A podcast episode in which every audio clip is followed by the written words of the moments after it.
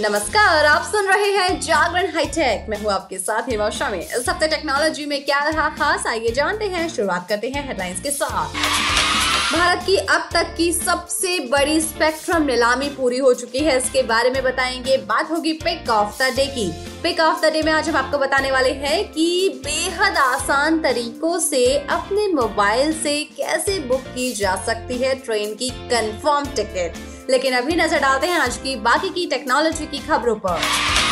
WhatsApp की तरफ़ से एक नया अपडेट दिया जा रहा है। इस अपडेट के बाद व्हाट्सएप ग्रुप पर एडमिन का कंट्रोल ज़्यादा बढ़ जाएगा। व्हाट्सएप ग्रुप एडमिन किसी भी व्हाट्सएप मैसेज को सभी के लिए डिलीट कर पाएगा।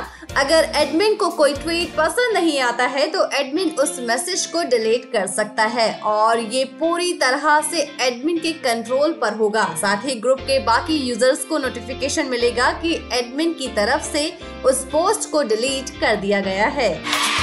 पबजी के भारत में बैन होने के बाद अब उसका नया version battle ground mobile India भी गूगल प्ले स्टोर और एप्पल ऐप स्टोर से हटा दिया गया है।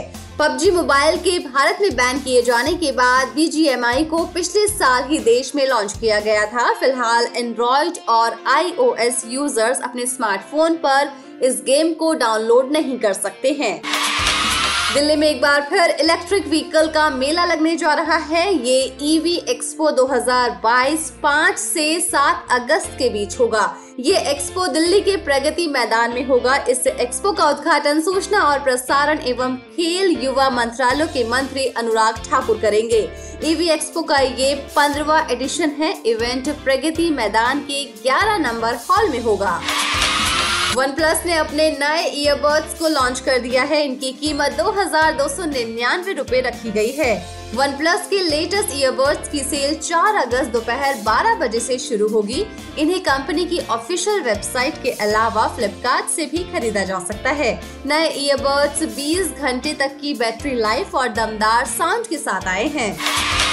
चलिए तो बात करते हैं 5G स्पेक्ट्रम नीलामी के बारे में। भारत में अब तक की सबसे बड़ी स्पेक्ट्रम नीलामी सोमवार को खत्म हो गई। इससे नीलामी से सरकार को एक लाख पचास हज़ार एक सौ तिहत्तर करोड़ रुपए मिलेंगे। इसमें से तेरह हज़ार तीन सौ पैंसठ करोड़ रुपए पहले साल में राजस्व के तौर पर मिलेंगे। आम लोगों का मानना है कि 5G सर्विस आम लोगों के इस्तेमाल के लिए काफ़ी महँगी होगी। लेकिन सरकार का दावा है कि 5G सर्विस किफायती दर पर उपलब्ध कराई जाएगी। वही रिलायंस जियो की तरफ़ से दावा किया जा रहा है कि वो भारत में सबसे सस्ती कीमत पर 5G सर्विस उपलब्ध कराएगा। चलिए अब बात करते हैं पिक ऑफ़ द डे की। पिक ऑफ़ द डे में आज हम आपको बताने वाले हैं कि आप कैसे अपने मोबाइल से बुक कर सकते हैं ट्रेन की कंफर्म टिकट आज के टाइम में हर कोई ट्रेन से यात्रा करना पसंद करता है। ट्रेन की यात्रा के लिए सबसे ज़रूरी है कंफर्म टिकट लेना। कुछ लोग ट्रेन की टिकट लेने के लिए ट्रैवल एजेंट से बात भी करते हैं। टिकट के लिए एजेंट को भारी भरकम कमीशन भी देते हैं। इसलिए उनको ट्रेन की टिकट महँगी पड़ जाती है। चलिए, आज हम आपको बताएँगे कि आप अपने फ़ोन से बेहद आसान तरीके से ट्रेन की कंफर्म टिकट कैसे ले सकते हैं। ट्रेन की टिकट बुक करने के लिए सबसे पहले आपको अपने मोबाइल में आईआरसीटीसी की ऐप को डाउनलोड करना होगा। IRCTC application Google play store के साथ साथ एप्पल ऐप स्टोर पर भी है। वैसे आपको बता दें कि आप बिना वेरिफिकेशन के टिकट को बुक नहीं कर पाएँगे। चलिए आपको बताते हैं कि आईआरसीटीसी ऐप या वेबसाइट के ज़रिए ट्रेन टिकट बुक करने के लिए फ़ोन नंबर और ईमेल आईडी को कैसे वेरीफाई किया जा सकता है? आईआरसीटीसी की वेबसाइट या फिर ऐप पर जाइए। वेरिफिकेशन विंडो पर क्लिक कीजिए। इसके बाद रजिस्टर्ड मोबाइल नंबर और ईमेल आईडी को वहाँ पर दर्ज कर लीजिए। इसके बाद राइट साइड वेरिफिकेशन का ऑप्शन और लेफ़्ट साइड एडिट का बटन दिखाई देगा। जो इन्फॉर्मेशन मांगी जा रही है, उसको डालने के बाद वेरिफिकेशन के लिए अपने फ़ोन नंबर या ईमेल आईडी पर वन टाइम पासवर्ड मिल जाएगा।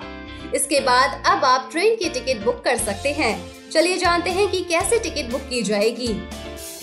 आईआरसीटीसी पोर्टल या ऐप पर जाइए। यूज़र नेम और पासवर्ड का यूज़ करके लॉग इन कीजिए। इसके बाद यात्रा करने के लिए स्टेशन का नाम, जहाँ पर जाना चाहते हैं, वहाँ यात्रा की तारीख और ज़रूरी चीज़ें दर्ज कर लीजिए। इसके बाद ट्रेन को चुनिए और बुक नाउ पर क्लिक कर दीजिए। इसके बाद यात्री का नाम, आयु और जो भी इंफॉर्मेशन मांगी जा रही है, उसको रजिस्टर्ड कर दीजिए। इसके बाद मेक पेमेंट ऑप्शन पर क्लिक कीजिए और भुगतान का तरीका चुनिए और अपनी टिकट के पैसों का लेन देन पूरा कीजिए।